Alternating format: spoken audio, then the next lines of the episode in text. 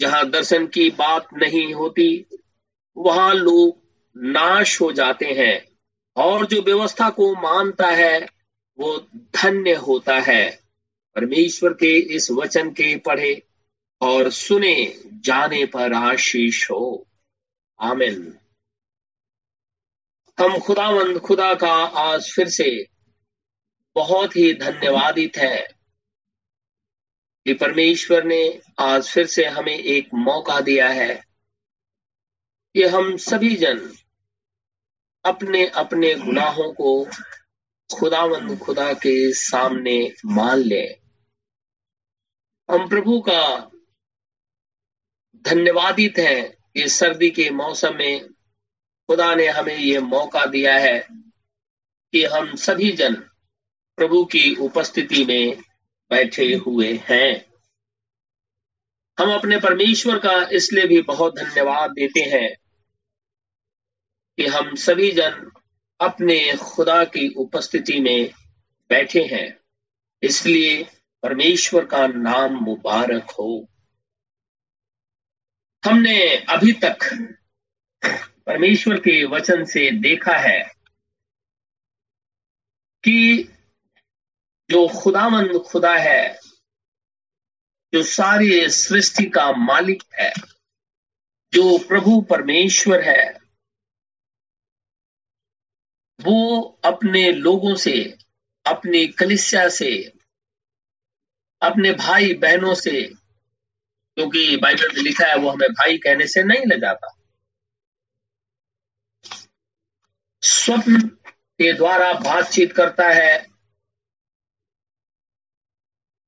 या दर्शन के द्वारा बातचीत करता है, या नबियों में से होकर के बातचीत करता है, या उरीम थुमीम के द्वारा बातचीत करता है। और नए नियम के अंदर में प्रेरितों का दो अध्याय जब पवित्र आत्मा पृथ्वी के ऊपर में अपने चेलों के ऊपर आया, पतरस खड़ा होकर के प्रचार करने लगा कि खुदामंद खुदा अपनी आत्मा बहुतायत से इस पृथ्वी के ऊपर में उंडेला है। और तुम्हारे जवान दर्शन देखेंगे, तुम्हारे पुराने स्वप्न देखेंगे। और इस रीति से खुदा आज भी अपनी कलिसा से बातचीत करता है। लेकिन जिस कलिसिया के अंदर में कोई दर्शन नहीं है, वहाँ के लोग नाश हो जाते हैं। इसका अर्थ ये हुआ कि खुदामंद खुदा उस कलिसिया से कोई भी बातचीत नहीं कर रहा है।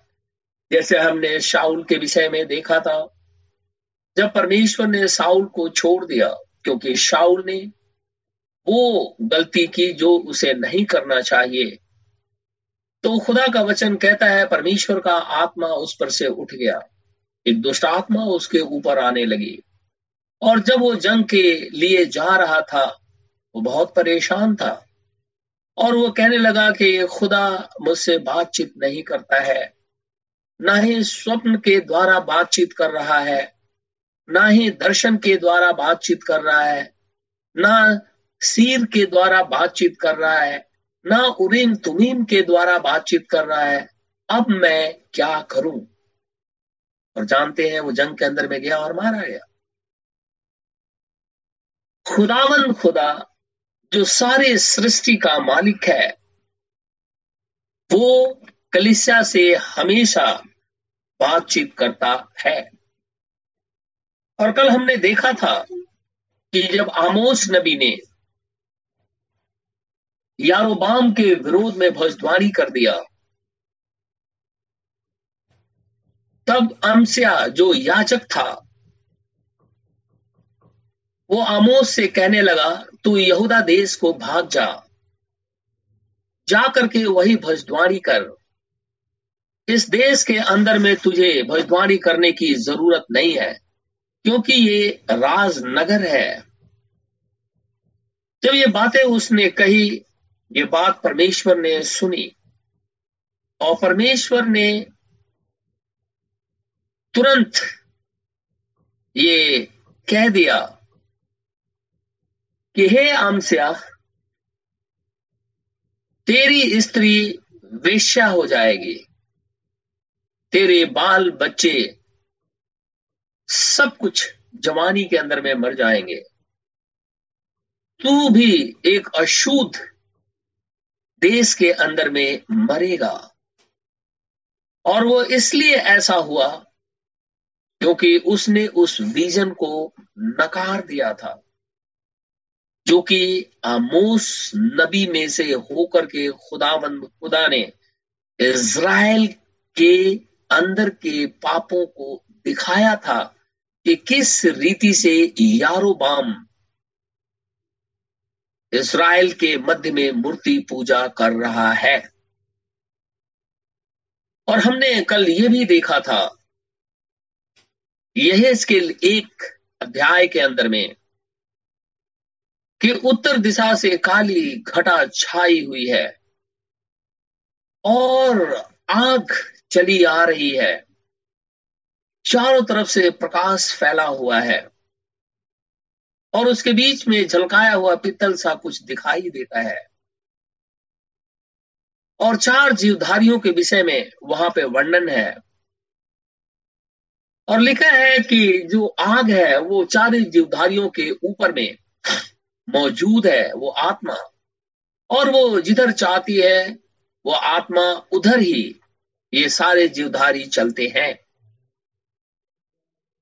और वो कोई और नहीं खुदामंद खुदा था। वो अनंत परमेश्वर जो अपने आप को वचन के रूप में लेकर के आया, जिसे लागोस भी कहते हैं। और यहेजकेल ने उसे इस रीति से देखा है। आज यहेजकेल खुदामंद खुदा से हमेशा इज़राइल के लिए दुआएँ करता था, क्योंकि वो एक प्रॉफिट है। और दर्शन भी खुदा उसे दिखाता था। और उसने पहले अध्याय के अंदर में, दूसरे अध्याय के अंदर में, उसने दर्शन के द्वारा इन सारी चीज़ों को देखा। खुदा जब उससे बातचीत करने लगा तो परमेश्वर कहता है कि, हे, यही इश्केल देख तो एक काम कर तो ऐसा कर कि एक बाई करवट 390 दिन तक लेटा रहा। और जितने दिन तक, यानी 390 दिन तक अगर तू बाई करवट लेटा रहेगा, उतना ही भार इज़राइल के लिए होगा।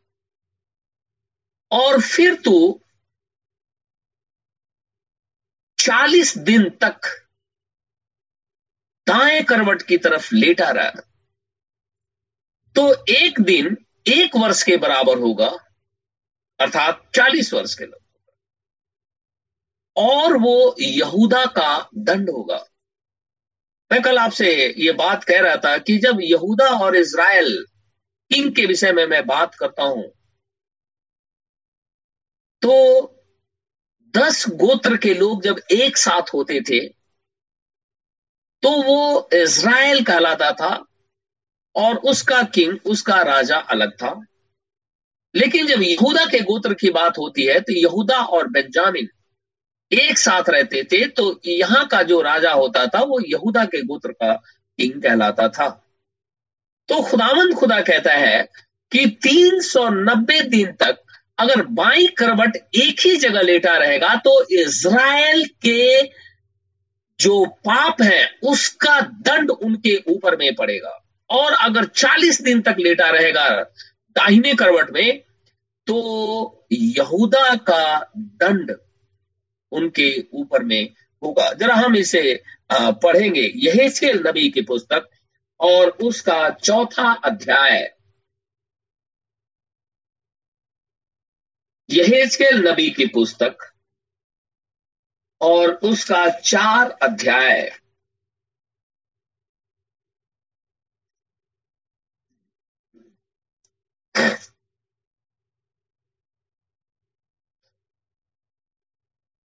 एक पद से कुछ पद तक पढ़ता हूँ, हम ध्यान से सुनेंगे। हे मनुष्य के संतान, तू एक ईंट ले और उसे अपने सामने रखकर उस पर एक नगर, अर्थात यरूशलेम का चित्र खींच। तब उसे घेर, अर्थात उसके विरुद्ध किला बना और उसके सामने दमदमा बाँध और छावनी डाल और उसके चारों ओर युद्ध के अंतर लगा, यंत्र लगा। तब तू लोहे की थाली लेकर उसको लोहे की शर्पना मानकर, अपने और उस नगर के बीच खड़ा कर, तब अपना मुँह उसके सामने करके उसकी घेराबंदी कर। इस रीति से तू उसे घेर रखना, यह इज़राइल के घराने के लिए चिन्ह ठहरेगा।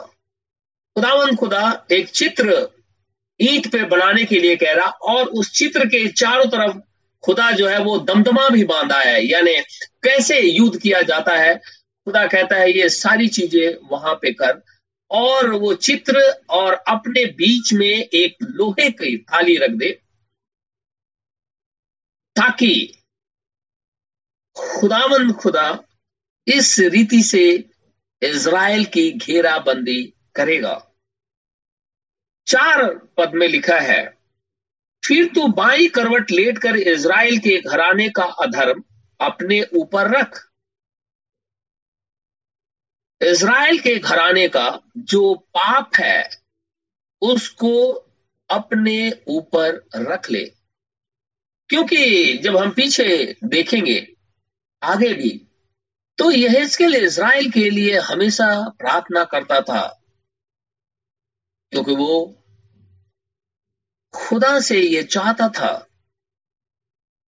कि परमेश्वर इसराइल के साथ हमेशा बना रहे।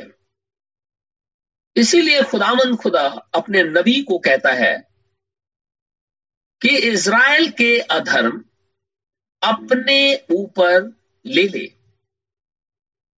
और बाई तरफ़ 390 दिन तक लेटा रहा।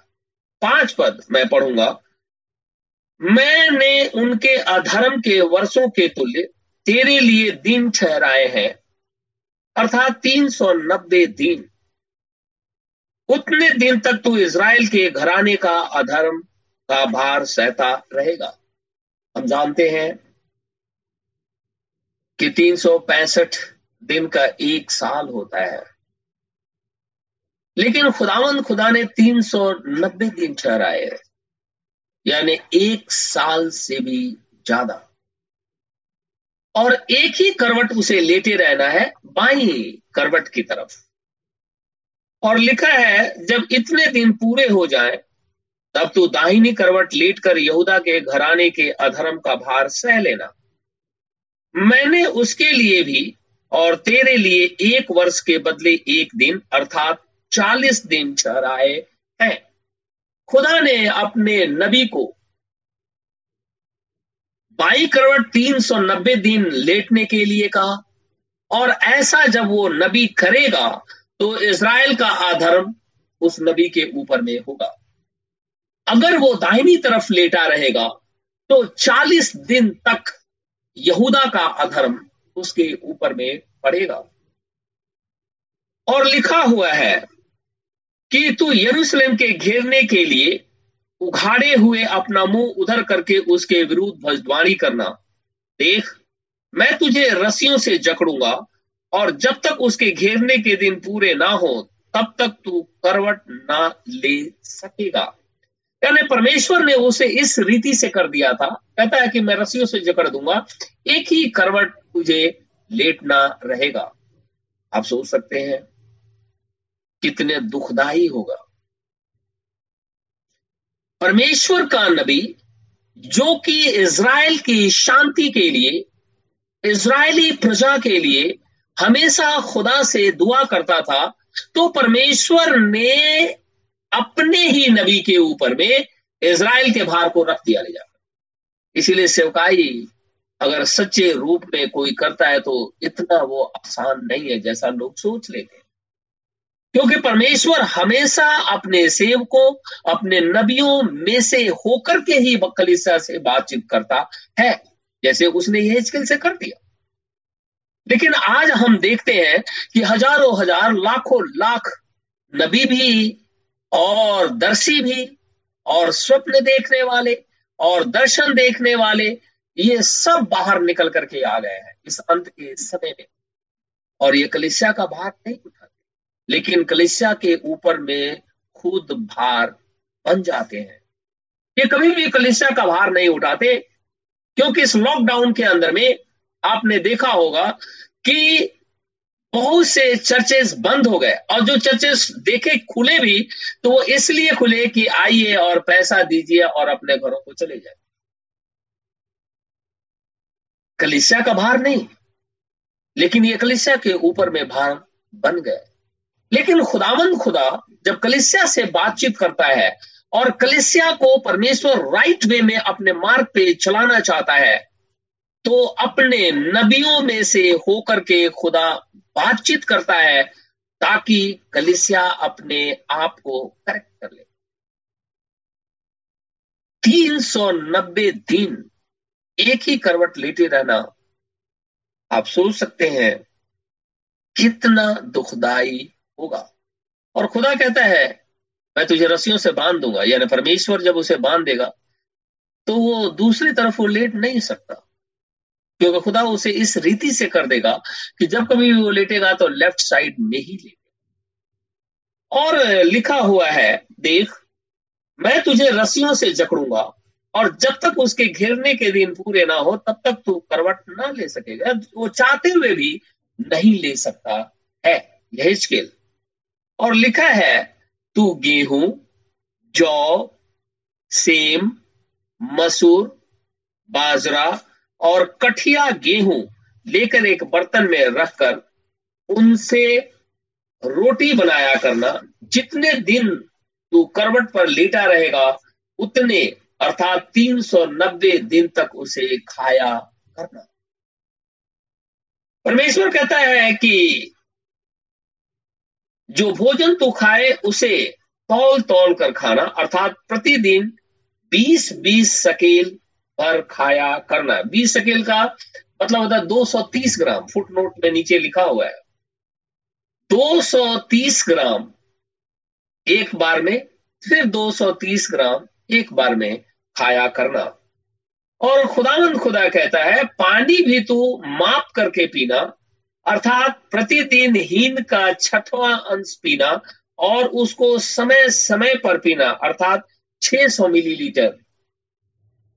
फुटनोट में लिखा है 600 मिलीलीटर एक हिन। उतना पानी हे यहेजकेल पीना। और सबसे बड़ी बात, खुदा कहने लगा, जो तू लैट्रिन करेगा ना उसी से अपनी रोटी को बनाया करना। कितना ज़बरदस्त तकलीफ़ है खुदा के लोगों को। कहने लगा खुदा, ये सब कुछ नाप करके अपने संग ले ले। नाप करके भी खाना, एक ही करवट लेटे रहना। दूसरी करवट तू लेटना चाहेगा, नहीं लेट सकता है, क्योंकि मैं तुझे जकड़ करके बाँध दूँगा। और पानी भी नाप के पीना, खाना भी नाप करके खाना। अब वो खाना तू कैसे बनाएगा? तो खुदा कहता है कि जो तू अपनी लैट्रिन करेगा, उसी को सुखा करके और उसी से रोटी या जो कुछ भी यहाँ लिखा है, बनाना और खाना। यह एचकल कहने लगा, हे प्रभु, ना। मैंने तो किसी मरे हुए पशु या फाड़े हुए पशु का मांस भी मैंने आज तक नहीं खाया, मैं शुद्ध नहीं हुआ, प्रभु। इसीलिए ये बात मेरे लिए मत ठहरा। खुदा कहने का ठीक है, तुम्हारी बात मैंने मान ली। अब तुम ऐसा कर, तुम्हारे लिए एक गोबर ठहरा दिया है मैंने। अब उस गोबर से तू, यानी जो उपला होता है, उससे तू अपने लिए खाना बनाना। परमेश्वर का जो नबी है, जो अपने मुँह से जो कुछ भी बातें कहता है, खुदावंद खुदा ने दर्शन में इज़राइल के पापों को जगा दिया। और इतना कष्ट सहा इज़राइल के लिए। आज के नबी केवल पैसे मांगते हैं। और एक के नबी है। अब देखिए उसे कितनी तकलीफ़ है। और उसने ऐसा किया। क्योंकि परमेश्वर ने उसे बाँध दिया था। तीन सौ नब्बे दिन, यानी एक साल से ऊपर, वो बाई तरफ़ लेटा रहा और चालीस दिन दूसरी दाहिनी तरफ़ लेटा रहा। उसके बाद वो उठा, उसके बाल बढ़ गए थे, उसकी दाढ़ी बढ़ गई थी। खुदा ने कहा, इसे तलवार ले, काट दे। और इसका एक तीन चौथाई जाकर के यरूशलेम में फैला दे, जला दे एक चौथाई। और जैसे जैसे तू ऐसा करेगा, मैं इज़राइल से उतना ही दंड दूँगा, क्योंकि ये इज़राइली मेरी बातों को छोड़ करके मूर्ति पूजा में फंस गए। वही खुदावंद खुदा आज हमारे मध्य में भी मौजूद है। और आज भी लोग जो मसीही कहलाते हैं जो खुदा के लोग हैं, वो नाना प्रकार की गंदगी करते हैं और फिर भी वो ये सोचते हैं कि शायद मैं स्वर्ग जाऊँगा। ये कैसे संभव हो सकता? ये संभव नहीं है। क्योंकि स्वर्ग जाने के लिए यीशु मसीह कहता है, तुझे अपने गुनाहों से पश्चाताप करना ही होगा। और मनुष्य यही नहीं करता है। वो अपने गुनाहों से पश्चाताप नहीं करता। अगर वो करता है तो थोड़े समय के लिए फिर वापस सारे गुना उसी के साथ लगे रहते हैं। दूसरी बात, वो यीशु मसीह के नाम में बपतिस्मा भी नहीं लेता। उसके बाद में उसका बैप्टिज्म ऑफ़ होली गोस्ट पवित्रात्मा के द्वारा बपतिस्मा भी नहीं होता। इसके बावजूद भी वो सोचता है कि शायद मैं खुदावंद, खुदा का प्रिय चलू लेकिन जब हम खुदा के नजदीकी में होते हैं, शैतान दौड़ करके फाड़ने की कोशिश करता है पूरी तरीके से ये सोचता है कि इसे मार डाले। तकलीफें बढ़ने लगती है और एक हद तक बढ़ते बढ़ते आकर के रुक जाती है क्योंकि खुदावन खुदा खड़ा हो जाता है।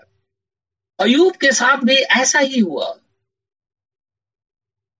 इसके बावजूद भी अयूब कहता है, चाहे मेरा शरीर कीड़े खा जाए, सब कुछ सड़ जाए, इसके बाद भी मैं जानता हूँ कि मेरा खुदा जीवित है। और वो मुझे छुड़ा देगा। यही स्केल ने खुदा की आज्ञा मानी, इज़राइल और यहूदा के पाप को अपने ऊपर ले लिया, उन अधर्मों को ले लिया, और खुदावन खुदा कहने लगा, जिस रीति से मेरा नबी इतनी तकलीफें सही है, मैं इज़राइल को भी ऐसा ही दंड दूँगा।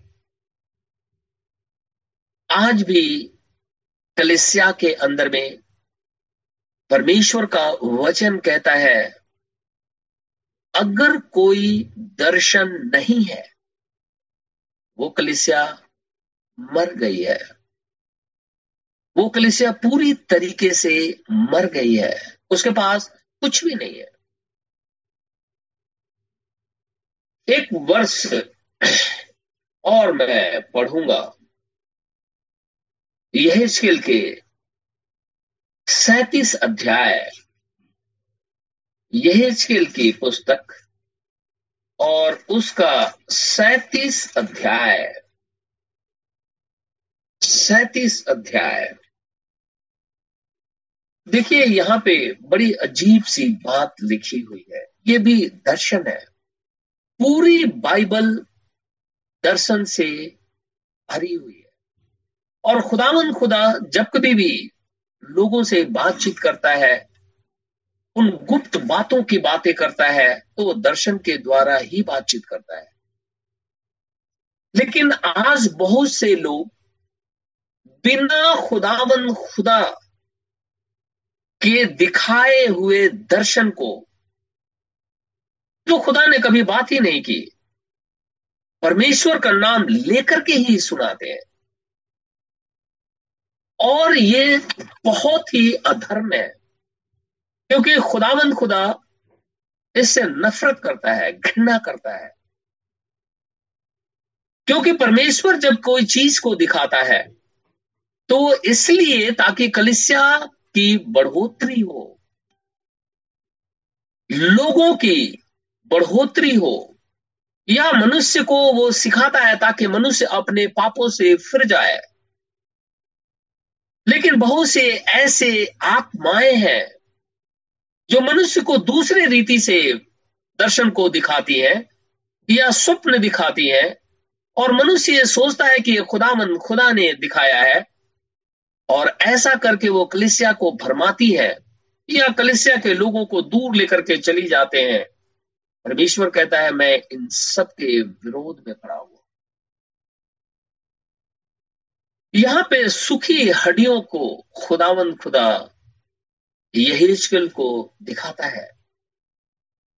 जरा एक पद से मैं पढ़ता हूँ हम ध्यान से सुनेंगे। यहोवा की शक्ति मुझ पर हुई और वह मुझमें अपना आप, आत्मा संवाकर बाहर ले गया और मुझे तराई के बीच खड़ा कर दिया। वह तराई हड्डियों से भरी हुई थी। तब उसने मुझे उनके चारों ओर घुमाया। और तराई की तह पर बहुत सी हड्डियाँ थी, और वे बहुत सुखी थी। तब उसने मुझसे पूछा, हे मनुष्य के संतान, क्या ये हड्डियाँ जी सकती हैं? मैंने कहा, हे परमेश्वर, यहोवा, तू ही जानता है। तब उसने मुझसे कहा, इन हड्डियों से भजद्वारी करके कह, हे सुखी हड्डियों यहोवा का वचन सुनो। परमेश्वर यहोवा तुम हड्डियों से यूँ कहता है, देखो, मैं आप तुम में सांस समवाऊँगा और तुम जी उठोगे। जिस दिन इज़राइल दे, इज़राइल के देश पर गोग चढ़ाई करेगा, उसी दिन मेरी जलजलाहट मेरे मुख से प्रकट होगी। परमेश्वर यहोवा की यही वाणी है।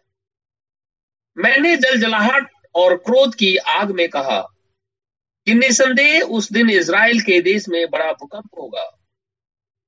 मेरे दर्शन से समुद्र की मछलियाँ और आकाश के पक्षी, मैदान के पशु और भूमि पर जितने जीव जंतु रेंगते हैं और भूमि के ऊपर जितने मनुष्य रहते हैं, सब काँप उठेंगे और पहाड़ गिराए जाएँगे और चढ़ाइयाँ नष्ट होंगी और सब दीवारें गिरकर मिट्टी में मिल जाएँगी।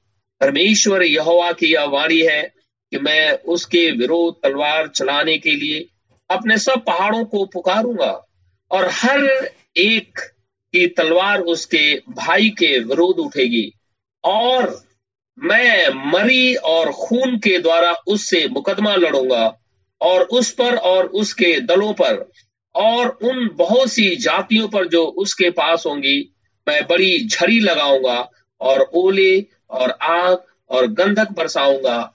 इस प्रकार मैं अपने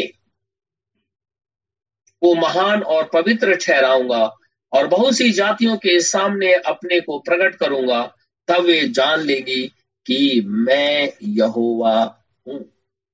यह इसके थर्टी एट एक घटना घटने वाली है।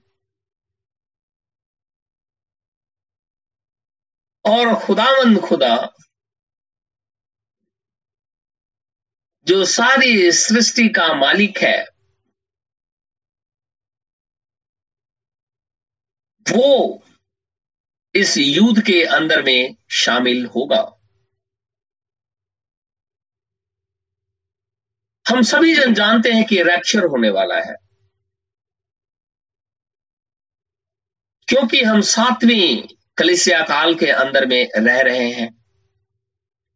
जैसे ही कलिसिया का रैप्चर होगा, यानी कलिसिया का स्वर्ग आरोहण होगा, परमेश्वर का आत्मा इज़राइल से बातचीत करने लगेगा। बहुत से विद्वान इस बात को जानते हैं। उसी समय एक घटना घटेगी यह स्केल थर्टी एट और उस घटना के अंदर में एक जंग होगी। और बाइबल कहती है, एक भूकंप भी होगा। और उस भूकंप के अंदर में बहुत से विद्वानों का मानना है कि आज जो यरूशलेम मंदिर जहाँ पे कि एक उजाड़ने वाली वस्तु दिखाई देती है, अर्थात उमर की मस्जिद, और उसका क्षेत्र कुछ जो उन लोगों ने घेर करके रखा है वहाँ पे वो भूकंप होगा और सब कुछ नष्ट हो जाएगा। और इसराइल फिर से खड़ा हो जाए। कुछ विद्वानों का मानना यही है। लेकिन ये घटना तब घटने वाली है जब रैप्चर हो जाएगा।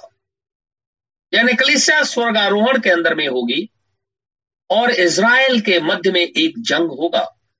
रोस गोग मेगोग का एक जंग होगा और उस जंग के अंदर में खुदामंद खुदा स्वयं उतरेगा और युद्ध करेगा, एक भूकंप भी होगा और उस भूकंप के अंदर में दो भाग हो जाएँगे और ये सारी चीज़ें, बहुत से विद्वान कहते हैं ये सारी चीज़ें जो आज उमर के मस्जिद के अंदर में पाई जाती है, उसके अंतर्गत में है या उनका, उसके ऊपर में कब्जा है, वो सब कुछ नष्ट हो जाएगा, क्योंकि खुदा ऐसा करेगा।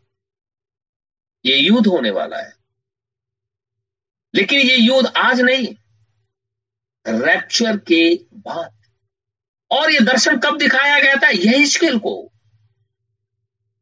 और यहेजकल को विजन के अंदर में खुदा ने यह दिखाया और उसने इज़राइल को यह बात कह दिया, आज भी इज़राइल और इस पूरे पृथ्वी के जितने भी बाइबल के स्कॉलर है या विद्वान है, या प्रॉफिट है, इस जंग को जानते हैं कि इज़राइल वर्सेस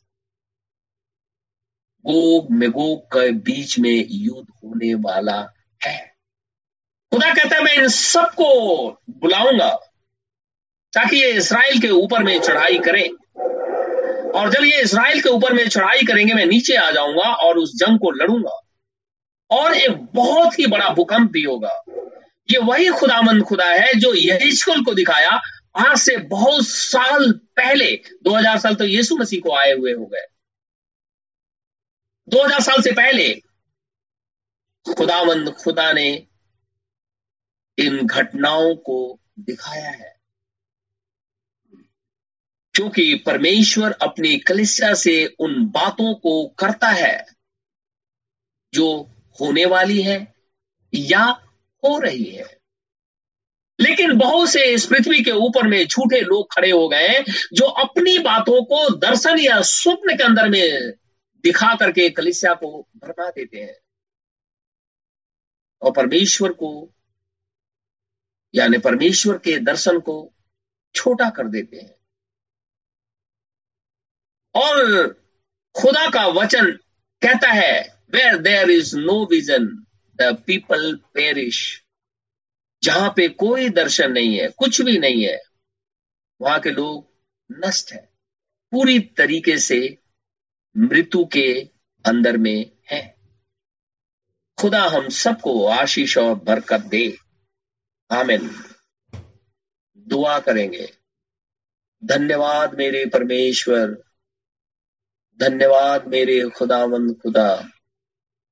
स्वर्ग और पृथ्वी के सृष्टि करता हमारे उद्धार करता प्रभु यीशु राजा, तेरा धन्यवाद हो। मेरे प्रभु, मेरे परमेश्वर, विनती और प्रार्थना करता हूँ। प्रभु, बाहर कोरोना फैला हुआ है। ऐसे संकट की घड़ी में, तेरे बेटे, तेरी बेटियाँ हॉस्पिटल के अंदर में काम करते हैं। कहीं बाहर काम करने जाते हैं, कहीं और रोजी रोज़गार के लिए घर से बाहर निकलते हैं, अपने प्रिय जनों से मिलने के लिए जाते हैं, या किसी और काम से अपने घर से बाहर होते हैं, ऐसे इस समय में। तुझसे विनती और प्रार्थना करता हूँ, अपने दूतों को हमारे निमित्त आज्ञा दे। जो हमें चारों तरफ़ से घेरे रहे, ये वायरस हमारे शरीर को छूने ना पाए। हम सभी जन प्रभु यीशु मसीह के नाम में बचाए जाए। मेरे जीवित खुदावंद खुदा, इज़राइल पे दया कर, यरूशलेम की शांति के लिए दुआ माँगता हूँ। रहम कर। मेरे जीवित खुदावंद, खुदा, हमारे दिल्ली शहर, हमारे देश, वरन सारी पृथ्वी पे रहम कर, ताकि लोग मरने से बच जाएँ, लेकिन मर्ज़ी तेरी ही पूरी हो। प्रार्थना यीशु नासरी के नाम से माँगता हूँ, इसे इसी घड़ी पूरा कर। आमीन। एक और प्रार्थना हम करेंगे। आज क्योंकि हम सभी जन चर्च गए हुए थे। चर्च जाकर के पूरी सफ़ाई की, ताकि चर्च के अंदर में सब कुछ जो कि उथल पुथल हो गया था, उसे फिर से अपनी जगह पे रखा जाए, क्योंकि व्हाइट वॉश होने की वजह से सब कुछ इधर उधर हो गया था। उसमें बहुत से भाई और बहन थे। और भाई आशीष उनकी पत्नी भी आए हुए थे। लेकिन इधर से जाते समय आईटीओ पे कोई वाद विवाद हुआ किसी से, जिसकी वजह से काफ़ी लड़ाई झगड़े हो गए और बात पुलिस तक पहुँच गई। क्योंकि पुलिस वाले आ गए थे। जिसकी वजह से कुछ परेशानियाँ खड़ी हो गई हैं। लेकिन हम इसके लिए दुआ करेंगे, ताकि खुदावंद खुदा सब कुछ हमारे लिए ही करे। हम दुआ मांगेंगे। धन्यवाद मेरे प्रभु परमेश्वर। धन्यवाद मेरे खुदावंद खुदा। स्वर्ग और पृथ्वी के सृष्टि करता हमारे उद्धार करता प्रभु यीशु मसीह। हम तेरा धन्यवाद, तेरी स्तुति और तेरी महिमा करते हैं। हम तुझे धन्य और पवित्र कहते हैं, क्योंकि तू धन्य और पवित्र खुदा है। प्रभु जी भाई आशीष के लिए, उनकी पत्नी के लिए दुआ करता हूँ। जो भी इन्हें तकलीफें उठानी पड़ी या इनको तकलीफ़ हुई है, मेरे खुदा इस बात को तू जानता है। मैं केवल इतना जानता हूँ, तू परमेश्वर है। और वो भी हमारा परमेश्वर है। और तू ये भी कहता है, जो तेरा शत्रु है, वो मेरा शत्रु है। तो हे मेरे जीवित खुदावंद, खुदा, इसके बावजूद भी बहुत से लोगों ने आकर के इनके साथ लड़ाइयाँ की। लेकिन तू तो वो खुदावंद, खुदा है जो समुद्र को भी सुखा देता है। फिर ये मनुष्य क्या है जो तेरी बेटी और बेटियों से लड़ाई ठाने और खुशियाँ मनाए और अपने घर को जाए? ये असंभव है। इसलिए तू खुदा है और रहम करने वाला प्रभु परमेश्वर है। इसलिए उद्धार करता प्रभु यीशु मसीह के सामर्थ्य नाम में मैं ये कहता हूँ कि सारी चीज़ें भाई आशीष के फेवर में ही होने पाए अगर शत्रु कितना भी ताकतवर क्यों ना हो, वो चाहे इस देश का प्रधानमंत्री ही क्यों ना हो, लेकिन तू उस खुदा से बड़ा नहीं है, क्योंकि तू तो सारी ब्रह्मांड का मालिक है, और हम तेरे बेटे और तेरी बेटियाँ हैं। इसके बावजूद भी उस शत्रु को अपने पैरों तले रौंदता हूँ ताकि पूरी तरीके से ध्वस्त हो जाए, उसकी सारी शक्ति टूट जाए और इन्हें हानि होने ना पाए। तो खुदावंद खुदा है। इन लोगों ने आकर के प्रभु तेरी बेटी और बेटियों से लड़ाई झगड़ा किए और नाना प्रकार की तकलीफें दी। लेकिन तू प्रभु है। सब कुछ ध्वस्त करने में सामर्थ्य खुदा है क्योंकि तेरे सामने किसी का वश नहीं चलता। मैं चाहता हूँ तू रहम कर भाई आशीष के साथ हो उनकी पत्नी के साथ हो उनके बच्चों के भी साथ हो और होने दे खुदा मंद खुदा ये सारी चीज़ें इनके फेवर में ही होने पाए। शत्रु की सारी ताकत को लताड़ दे। और बुरी तरीके से लताड़ दे ताकि वो मुँह के बल गिरे और खड़ा होने ना पाए। क्योंकि बात तो कहता है, तेरे शत्रुओं का मैं शत्रु हूँ।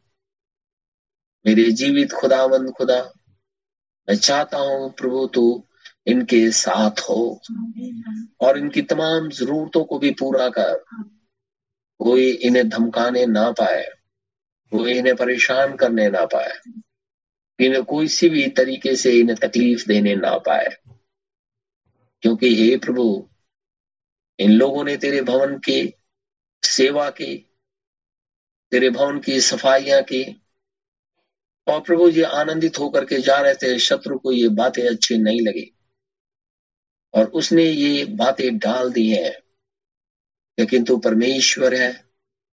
मैं चाहता हूँ भाई आशीष उनकी पत्नी, उनके बच्चों के ऊपर में रैम भरा हाथ रख। होने दे कि जीत हमारी ही हो, ताकि इससे तेरी महिमा प्रकट हो। प्रार्थना अपने उद्धार करता, यीशु नासरी के नाम से माँगता हूँ इसे इसी घड़ी पूरा कर। आमीन।